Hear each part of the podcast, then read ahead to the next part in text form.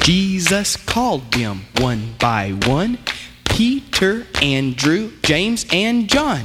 Next came Philip, Thomas, too, Matthew, and Bartholomew. James the one they called the less, Simon also Thaddeus.